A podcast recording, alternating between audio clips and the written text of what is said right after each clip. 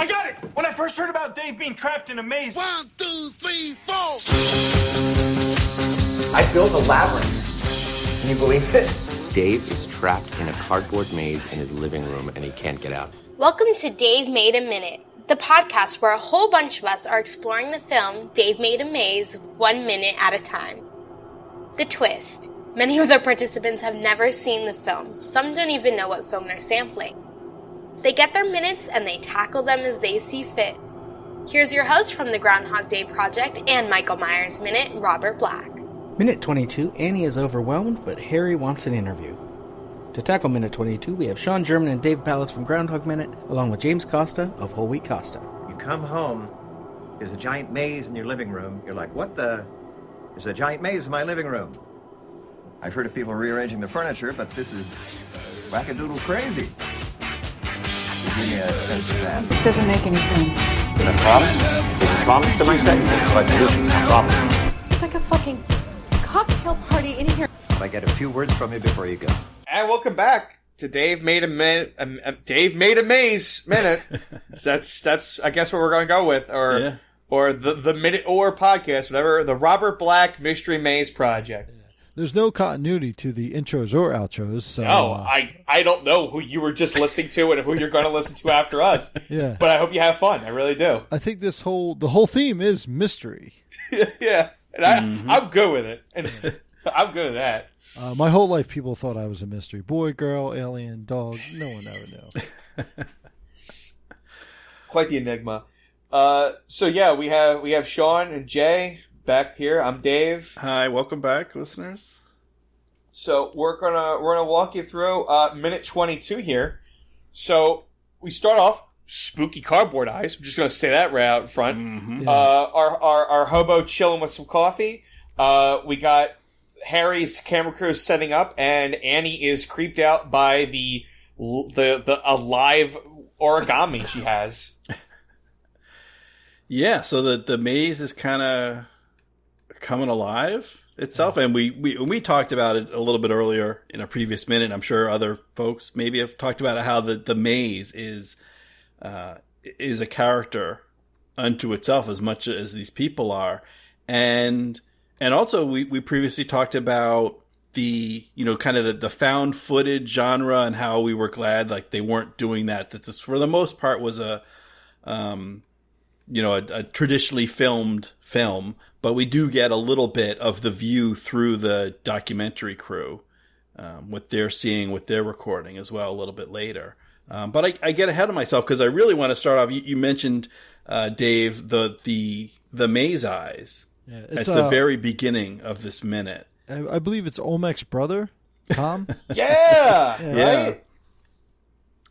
yeah, it was Well- it was creepy. So Yeah, it made me think of uh, the Nome King from Return to Oz, and there's there's there's some scenes, there's some animated scenes in that film. Uh, well, shout out to uh, Return to Oz is minute, that but there's the Michael Jackson one? no, Oh No, no, not- that's the Wiz. That's the yeah, Wiz. that's the Wiz. No, not the Wiz. um, the I'm I'm talking about Return to Oz with uh, Fairuza Balk playing uh, Dorothy Gale as sort of a somehow she's younger than the Dorothy in the original Wizard of Oz, but yet it's a sequel. But uh, we can't explain all that. But uh, in in in that film, there's um, a gnome king who's kind of I guess made out of at some point he looks like he's a person, but at other points he's like made out of rock. He's kind of part of this mountain. And there's there's there's animated sequences where it looks very similar to to the cardboard. Um, you know, rock versus paper. Um, I guess we just need scissors to complete the, the triad there. But yeah, so this definitely reminded me of some of the animated sequences of the Nome King uh, from Return to Oz. And I thought that was interesting because in that film, the Nome King is played by Nicol Williamson, who, in addition to Return to Oz, may be best known to our listeners as Merlin in the 1981 film Excalibur. Um, interestingly, though, also in 1981, he was in Nicol Williamson was in Venom with Michael Gough, who played Alfred Pennyworth in Batman and, and Batman Returns, uh, the uh, th- those Batman films. but Nicol Williamson was also in the Wilby conspiracy with Michael Caine, who who would later play Alfred in Batman Begins and The Dark Knight. I so you would can see this is all connected. I knew to it. I- Batman. as soon as you started, I knew it. You're like, gonna get Jo- now John and Niall, they're like really excited all of a sudden. I want to come over your house. I want to see the map with the string doing all this because because Dave I, I've known Dave 15, 16 years probably and and he knows how much I love B actors, C actors. And you're pulling this shit out, out of your out of your ass and I'm like Oh my god! Like, like even I'm impressed. Uh, you know, so so here's my uh, non-auditory uh, clap to you. You know. Oh, So- okay. Well, thank you. So yeah, so this this maze it's all connected to to Batman in several degrees by way of Return to Oz. So yeah, so we we see now the personification. If if we felt metaphorically the maze was a character that just literally puts a face on it there. It's a, yeah, it's a living living uh, character with weird eyes. So Yeah, and and speaking of weird eyes, we then flash back to the apartment world. this is, every every scene with the hobo is great. Yeah. Now is this is this a, it, does he have is this like one of the coffee cups from uh Greg and Bryn? No, this is not one of theirs. This is- They had there. There's those those cafe ones where it's like super wide. Mhm. That's a more respectable. It's in your kitchen drawer coffee mug. So this is like a human mug that someone actually has in their kitchen. yeah. So like this is and actually I kind of think it's respectable. Like I thought he was going to like just make a mess, but no. He. I mean, I was actually waiting for him to shower, but he's really just kind of sitting there, just sipping coffee. And, He's not like yeah, he's he's not selling off the furniture. He's not having like friends over a big hobo party. He's a pretty good house sitter. Yeah. he's just kind of keeping things in control. He he wants to shower, but he wants to have his morning coffee, you know, Yeah. or his afternoon Yeah. coffee or whatever. Then take a shower, you know, and then uh, the the Newman uh, the Newman neighbor comes in the door. I, I, and and I want to I want to mention that I don't know if we got a good chance earlier in the film. Maybe they weren't there, but look at how many origami birds there are on the floor of the uh, Yes. of the apartment. yeah, going back to you know the minutes we had uh, twelve and fifteen, we were looking at the people, their heads. I have we didn't really see the floor. So is this, you know, is this part of the maze because it's paper related Yeah, and it's kind of in- infesting? Or yeah, we don't know quite where all that came at. Yeah, we see all the the origami, and we also see that the the enter sign, The enter the light, has changed from green to red. I mean, it's purple, but it's uh, yeah, a reddish type color. um, and also I don't know the, the samurai swords. That feels like the, that's like the classic. I bought them on eBay because I thought they were cool, and now they sit on my nightstand collecting dust. that's definitely one of those things where like like the box arrives and you're like what what did i order this? What? And then you open it and you're like oh yeah that night you know we opened that bottle of scotch Yeah, and there's three empty bottles of Popov on on the corner, right yeah. And there's only two of you. You're like, oh no.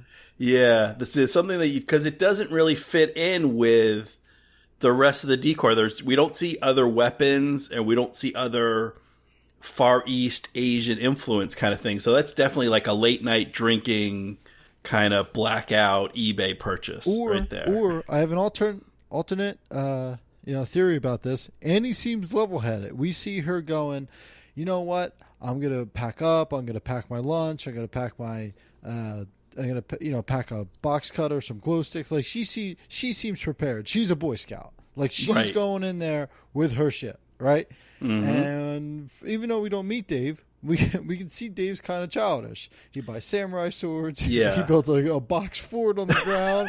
And Gee, like, what what makes you think he's childish? Yeah, and she she tells him, "No, don't buy the samurai swords." And, he- and he's like, "You know what? I'm buying the samurai swords." Mm-hmm. You know, with her Yeah. money, obviously, because if you buy if you build a fort that big out of cardboard, you don't have a job. yeah. Yeah, you could you could almost probably look around the room and figure out who bought what. Like the antique, uh, yeah, the, the the the film reels and the antique uh, phone. Yeah, that's probably a Dave thing. Like the lamp and the plant in the corner, probably Anne. You know, hmm like If it yeah, if it's practical and has a purpose, that was probably Anne. If it's kind of funky, eh, that was probably Dave. yeah. Though I wonder. So we saw, we know Annie thought had the forethought to bring a box cutter with her, you know, is this kind of is it Chekhov samurai sword? Are we going to see a larger blade come into play later as well? Something to keep an eye on. I mean, well, not not this minute, but just kind of for the listener to uh, to look forward to. Uh, yeah, I, I'm telling you, I haven't seen the movie, but I feel like the hobo is going to drop a samurai sword down one of the tunnels or Oh one my of the uh, chimneys. Oh yeah, That'd be so cool. yeah. Send it down one of the chimney exhaust pipe, cardboard tube, paper Oh, towel tube things. I would. I honestly would love that. Yeah. Yeah. Um. So. Uh. Yeah. So yeah. So Leonard then decides. Oh, I'll go in the. the, the I'm gonna go in the maze too. Like for whatever reason. The, the hobo just I- I- the hobo like the look he gives is like all right whatever like I'm I I, I was like just like eight ten people in there now like I sure why not add another Well, you got to think this is the first time in probably a while that he sat in a room that's pretty nice. yeah Yeah. he doesn't need to go anywhere But let me ask you, uh, let me ask you guys a question because this is this. It seems to us that this is uh, messing with time and size. Mm-hmm. Say you have a little gold nugget and you drop it down a chimney, and they put this gold nugget in their backpack. Does it grow as they come out of the maze? ha Oof. Yeah. Yeah. I don't know. see That's a good question. Yeah, it's like I, I don't know. I, I, I'm always curious if it, it changes its size respective to where their POV is. Like you drop it down a chimney, it's only the size of a quarter. That it will then you'll, you'll hear something fall from so far high, bing, bing, bing, bing, bing, bing, and then a quarter sized nugget will then fall on the ground. Like, and then you'll take it outside, and it will also be a you know you, and then the nugget will also be respectable to your size they were.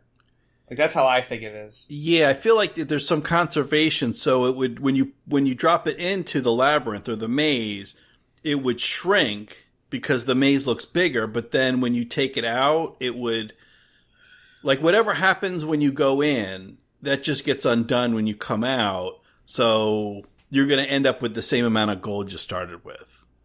Nah, I, figured. I figured I'd throw it out yeah, there. you I know. know it's worth a thought. You know, probably worth experimenting to see like if there's some kind of loophole you can, you know, utilize the maze powers for Get rich quick, baby. There you go. That's it's, it's all any American wants. There you go.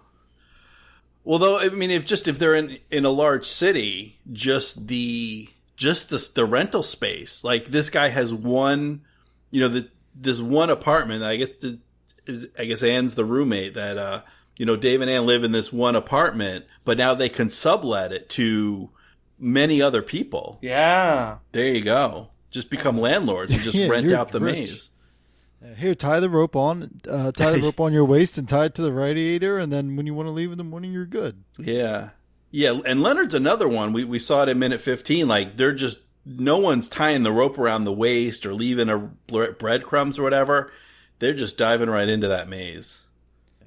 I I would have definitely left breadcrumbs, but on the other hand, Annie is in there with a, a camera crew, so if they're recording everything, they could just watch the film to see where they turn. They make their turns. Right. Yeah, I mean, I assume at this point it's it's video. It's not actual film that has to be developed so they can just play it back whenever they need to. So uh, since we cut to the, you know, we're now inside the maze with Anne. No one else is freaking out about the alive origami. Like every, like, like I said, we have Harry and his crew. They're just so infatuated with with filming her, you know, talk about the maze. When she's like, "Oh my god, like this uh, like, origami is alive right now." Like yeah. Harry completely ignores it, and it just flies away. It just goes whoop. Well, maybe it's the fact they were standing outside a four foot tall maze, and then they went into it. It's a cavernous maze, and at that point, you just and then they've already seen a a, a face with eyes that move, where you go, "Well, nothing's weird to me now."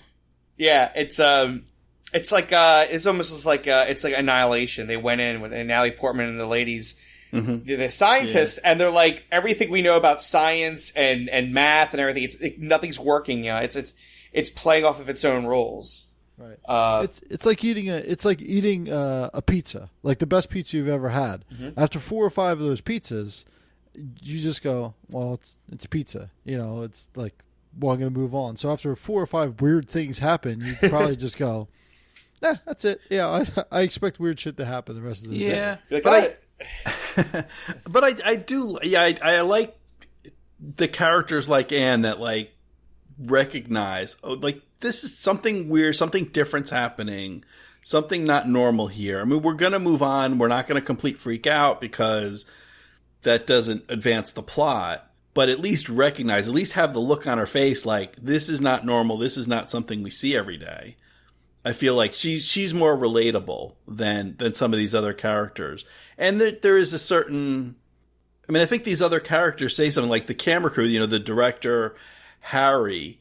Um, I you know he seems to be in charge. You know of, of this crew, and they're his crew. Like, of course, he's just focused on he's he's like Rita in in Groundhog Day. He just wants to know where to put the camera. You know, he just Yeah. wants the shot. So he's he, he's just not gonna he's just he's his focus is very narrow so he doesn't notice these other things because he's you know he's working on a docu- documentary he wants the talking head he wants all right and you know you sit here and, and what are you thinking and what are you feeling and you know you give your reaction to all these things that are happening around you he's not noticing those things directly he's you know he's getting at them indirectly through the the interviews that he's going to do for his documentary kind of thing. Yeah, he's he's he's the Rita.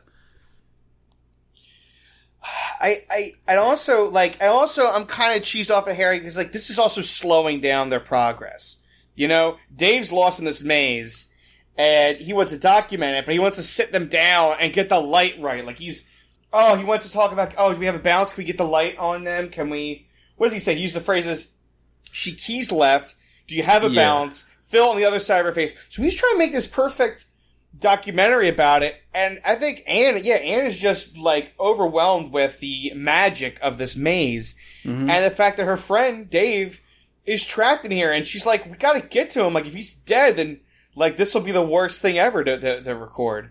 Yeah, so there's there's and and going back to what what we've said in previous minutes and what I'm sure other other hosts have, have noted as well as as as a commentary on the filmmaking process that even as a documentary there's something artificial that like what is happening doesn't match what would happen if the camera crew wasn't there.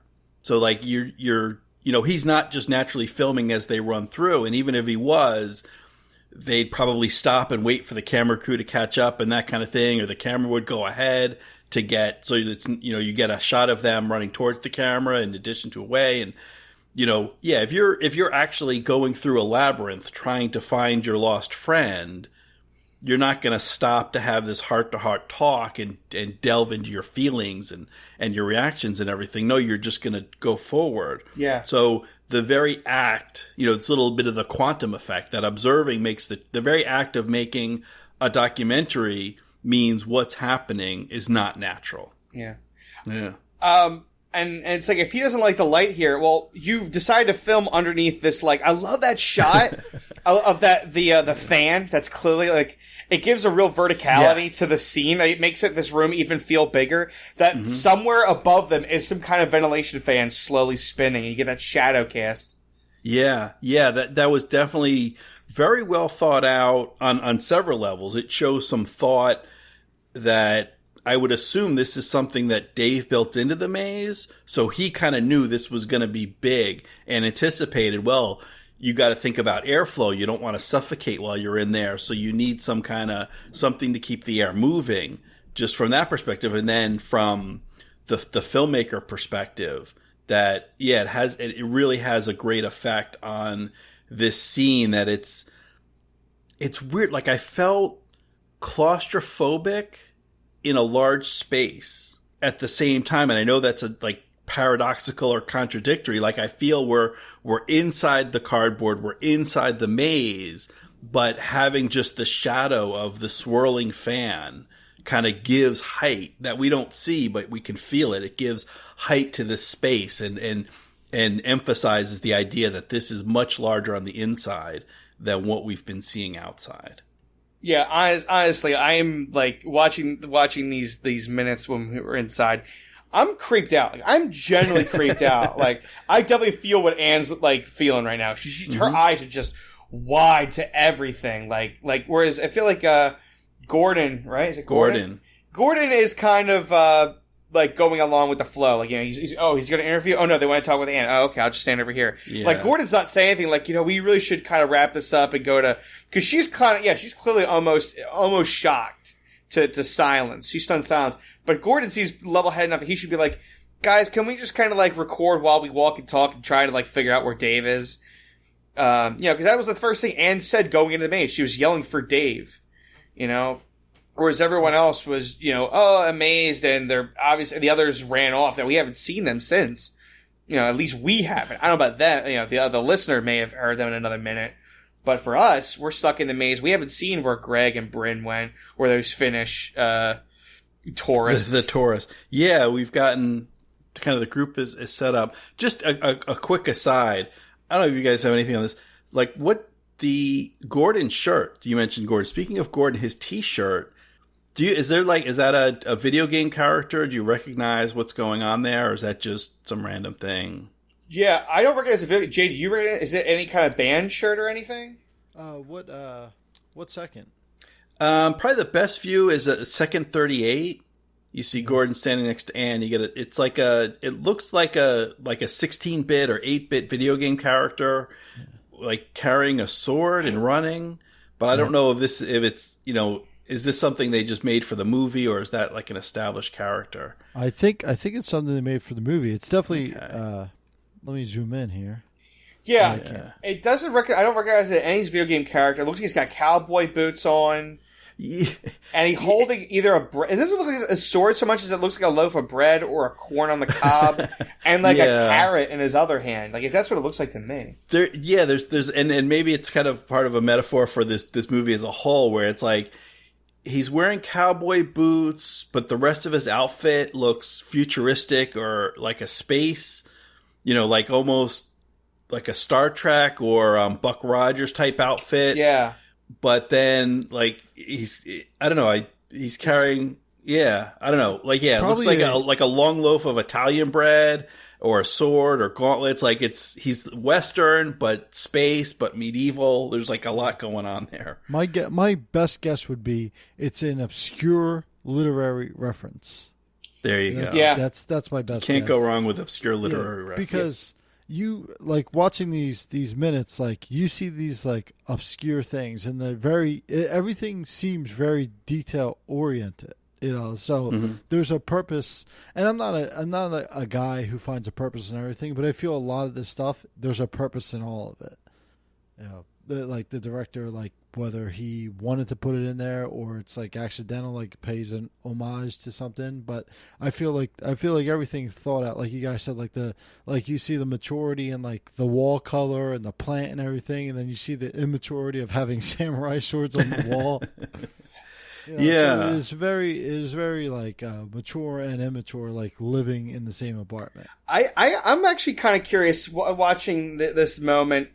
Uh, what this director's feeling is on a lot of um, cheaper action movie productions, like a lot of the ones you watch on Mystery Science Theater and RiffTrax, where they they don't have a set, they don't have any budget for a set, so it's usually filmed in a warehouse, and to make the architecture, they'll use like cardboard boxes. Where like it's people just walking down hallways of cardboard boxes, and then they'll like they'll punch each other or blast through them. And it's like, dude, it's just empty cardboard boxes. Like, I'm the audience member. I can see it. Your characters are reacting to it as if it's a cardboard box. Like, there's no, you know what I'm saying? Like, it looks, it looks like cheesy. And then here he is. He has this whole thing, this maze made up of cardboard boxes, but it looks so well made.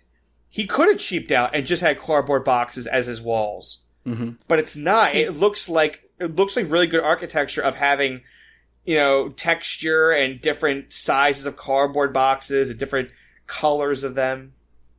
yeah Do yeah think- kind of oh sorry go ahead jay do you think like just going back to minute 15 and uh, minute uh, 12 12 do you think that craft services was the pizza that they ordered in the beginning of the film like do you think that's the craft look guys i can't it is a low budget film i can't be paying you but uh, we'll work craft services into the film Yeah, I, I, I looking in the agree. budget. But he, but once again, I wouldn't have ordered the the the works pizza. I would like, we're getting cheese pizza, and that's the end of the discussion. yeah i got 13.95 i don't have 15.95 come on guys Yeah, Right, right. Like, there's a deal. Like, It's nine dollars a pie if I get three cheese. So I think that's our best chance.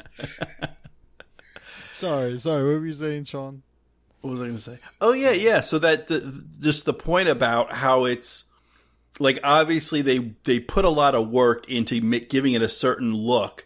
Um, makes me think of South Park, where the the animation style has a certain primitive nature, and it kind of it, it it it's supposed to look like it's just things cut out of colored paper. Yeah. But if you've ever, you know, if you've done any of the, if you looked at any of the behind the scenes or how it's made, that's like breaking cutting edge technology, all the latest computer, computer animation, just like 21st century technology that all goes into making it look so primitive.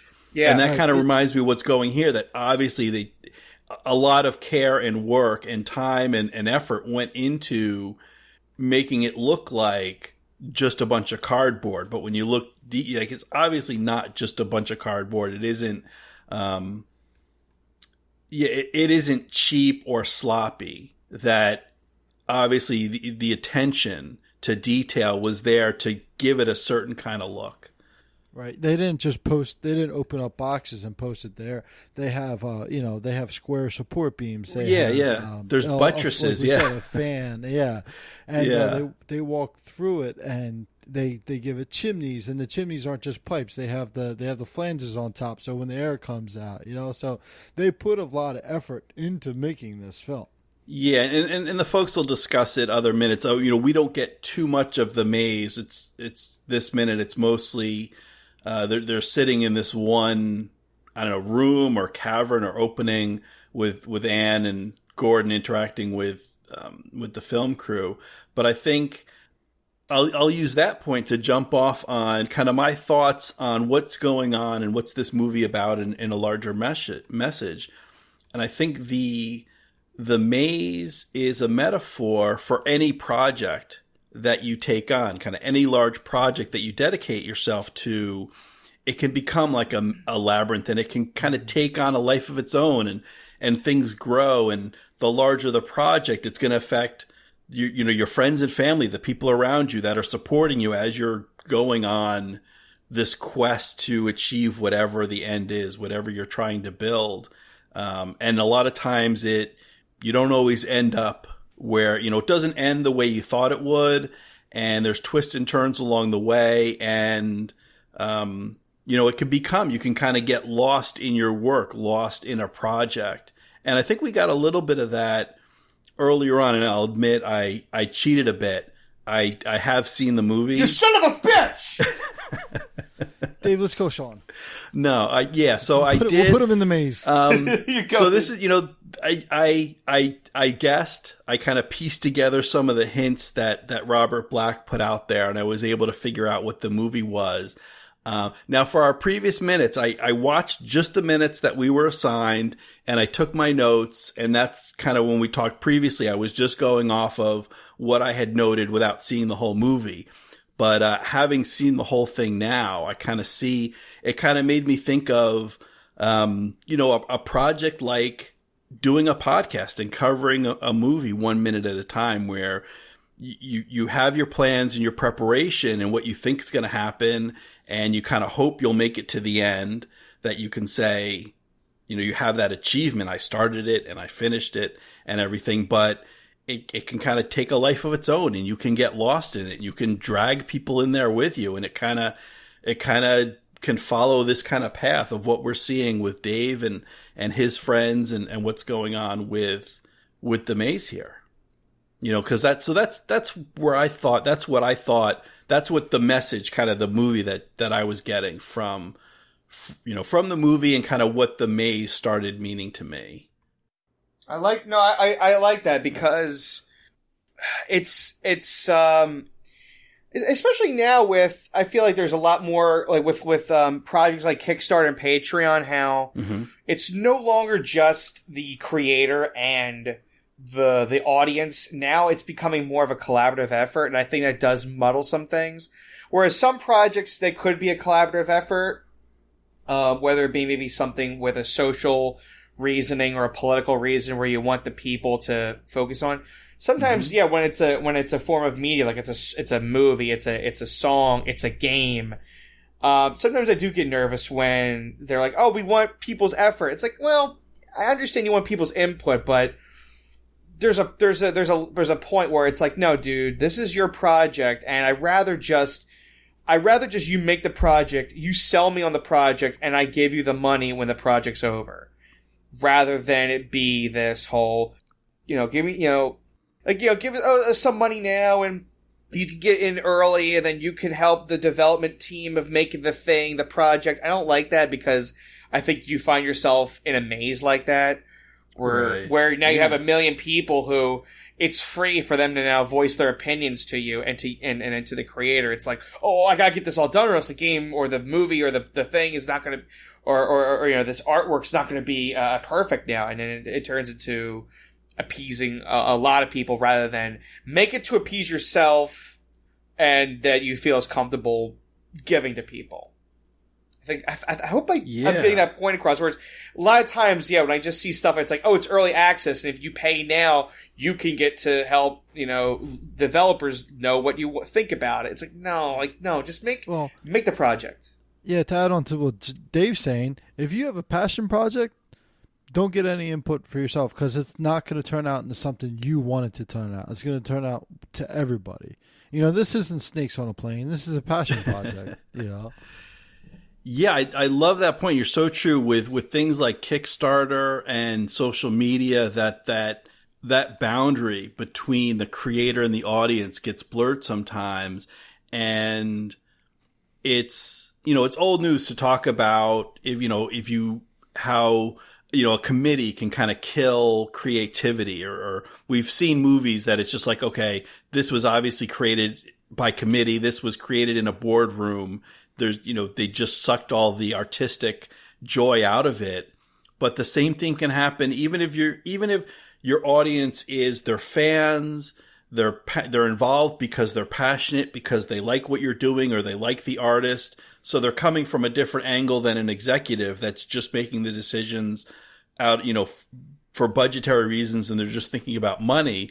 But the effect can be the same. It's just yeah too many cooks in the kitchen can water everything down. And yeah you got to keep that focus of yeah agreeing with both of you. Yeah if it if it's a passion project keep keep it on your passion and kind of keep it you know keep it to your vision and not let too many people in And it's like, To- oh, sorry, go Jay. to play uh, devil's advocate on that, the only real good thing that can come out of that, where where you um, where you actually get people's opinions and you see what they want, is uh, the word of mouth. Uh, is people go, look, I had a hand in creating this, and they're bringing ten people to the theater, and then you know that people that person's bringing ten people. Hey, my buddy Dave, he helped make this movie, you know. So it's it's like it gets people to see your movie, see a movie. It just doesn't get people to see your movie. Yeah. And it's like Right. if you want to make something, then after you make it, it's like you got to know your budget and know your scope. You, you put that project out there, then you could do the post mortem, the criticism of what people liked and what people didn't like, and be like, all right, well, I want to advance this this project.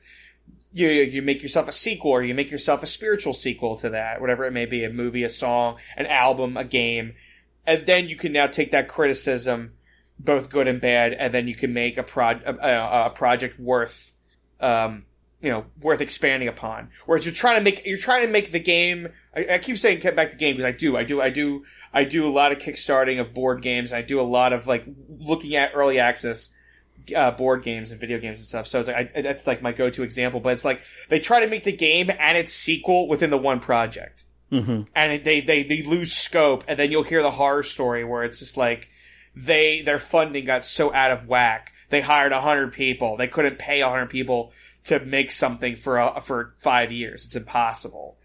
And then stuff falls Well, that's what- apart. Well, that's what they did. Uh, that's what I feel like they did uh, with the movie. Uh, uh, not to get too off topic. Uh, the Predator. They when when they signed on to do the Predator, they go, all right, we need uh, Predator two and three, and you're like Shane, but Shane Black doesn't want to make all that. Just make a good movie, not Yeah. not Mhm. like a not, yeah you know, yeah and you're like, shit, I got a shitty movie because the, they're like, all right, we need to set this up for Predator 2 and 3. Yeah, it's it's oh man, that's that's it's it's a shame because that first Predator film is so good.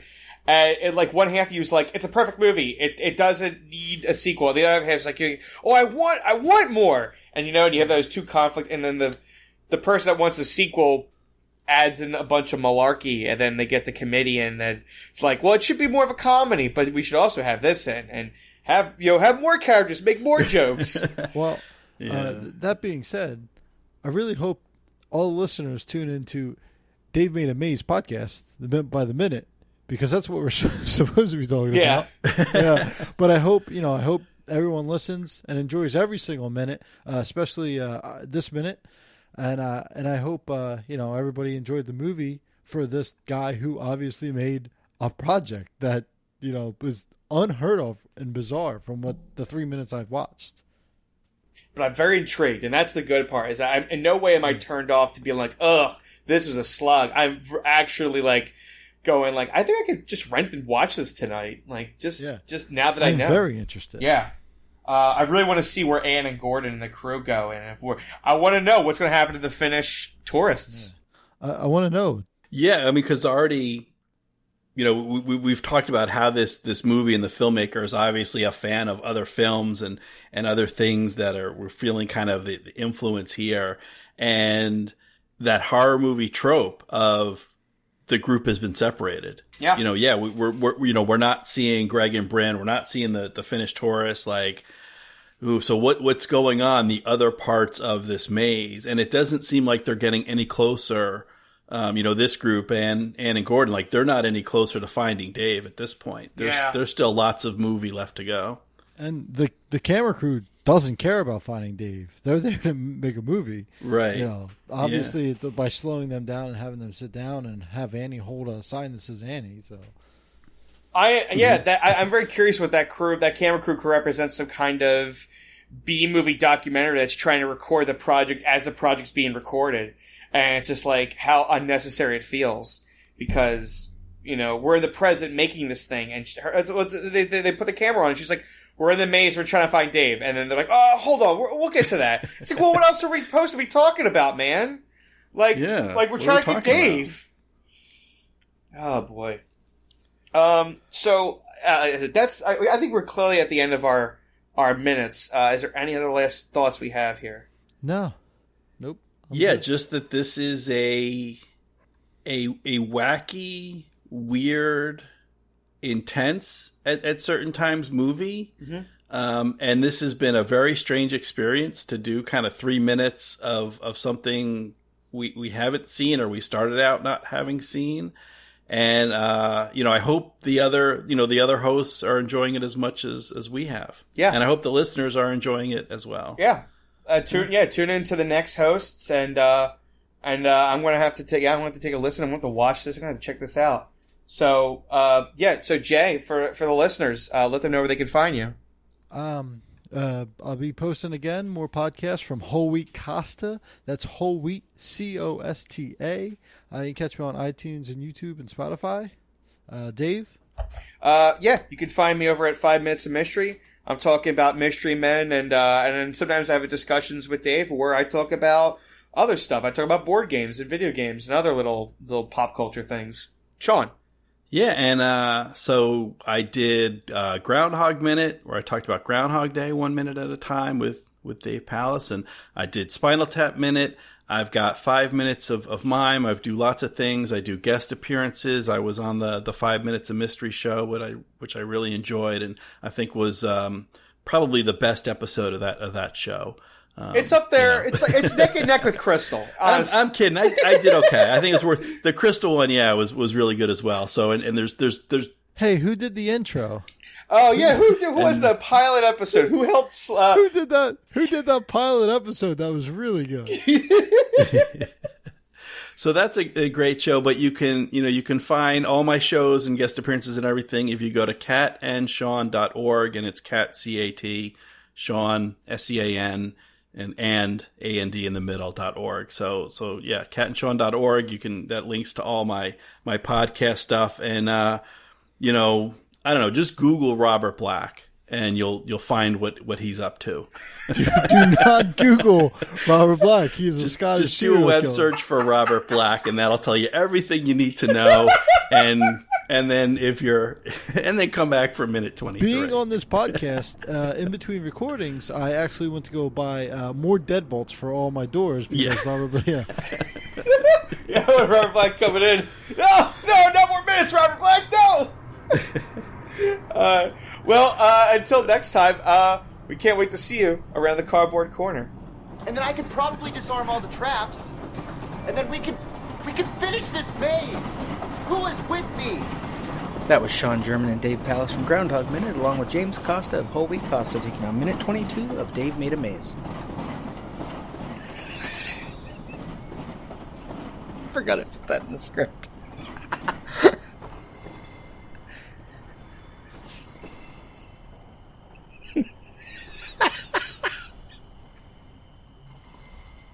they might never be back again. Next time on Dave Made a Minute, we've got Tierney Still Callahan and Mark Carlucci of Return to Oz Minute taking on minute 23. Thank you for listening to Dave Made a Minute. Intro dialogue snippets were taken from Dave Made a Maze, directed by Bill Watterson, written by Bill Watterson and Steve Sears, and produced by John Charles Meyer. Intro music is Diversion by The Equals, featured in the film Dave Made a Maze, and Life Cycle of a Match by Parvis Decree. Outro music is Leaving This Godforsaken Place and Her Presence is Strong Here by Parvis Decree. Dave Made a Minute is a production of Lemming Drop Studio and all other featured podcast producers. You can find more content at lemmingdrops.com. Check us out on Twitter, Facebook, and Instagram at Dave Made a Minute. If you like what you hear, throw us a rating and review on your podcatcher of choice, and check out all of the participants' other shows to spread the love around. Again, thank you for listening. As long as we're all working together, this is going to be fine. It's going to be great. I need you to notify the families of everyone who died here today. Totally. Wait, what?